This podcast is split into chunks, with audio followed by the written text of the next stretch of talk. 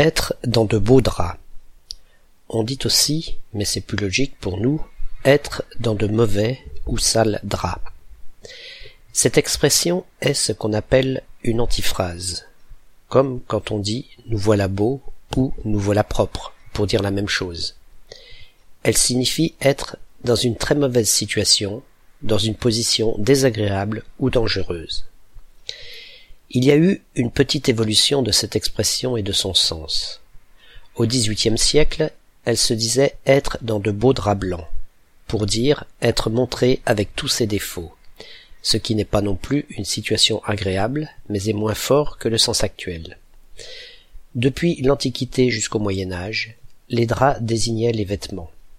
Et si le blanc est bien pour nous un symbole de propreté, de pureté ou d'innocence, les habits blancs ont longtemps servi à vêtir les gens qui avaient commis certaines fautes.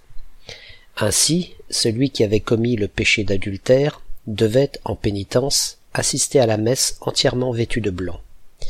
Et puis rappelez-vous Jésus qu'Hérode a envoyé devant Ponce Pilate après l'avoir habillé de blanc. Autrement dit, les gens qui devaient se vêtir de blanc étaient en général dans une situation peu enviable. Cet ancien usage du vêtement blanc et l'idée du linceul, sorte de drap blanc dans lequel on ne se trouve que si on est dans une très fâcheuse situation, le tout mêlé à un brin d'ironie, peuvent expliquer à la fois l'usage du beau et la gravité de la situation qu'indique maintenant l'expression.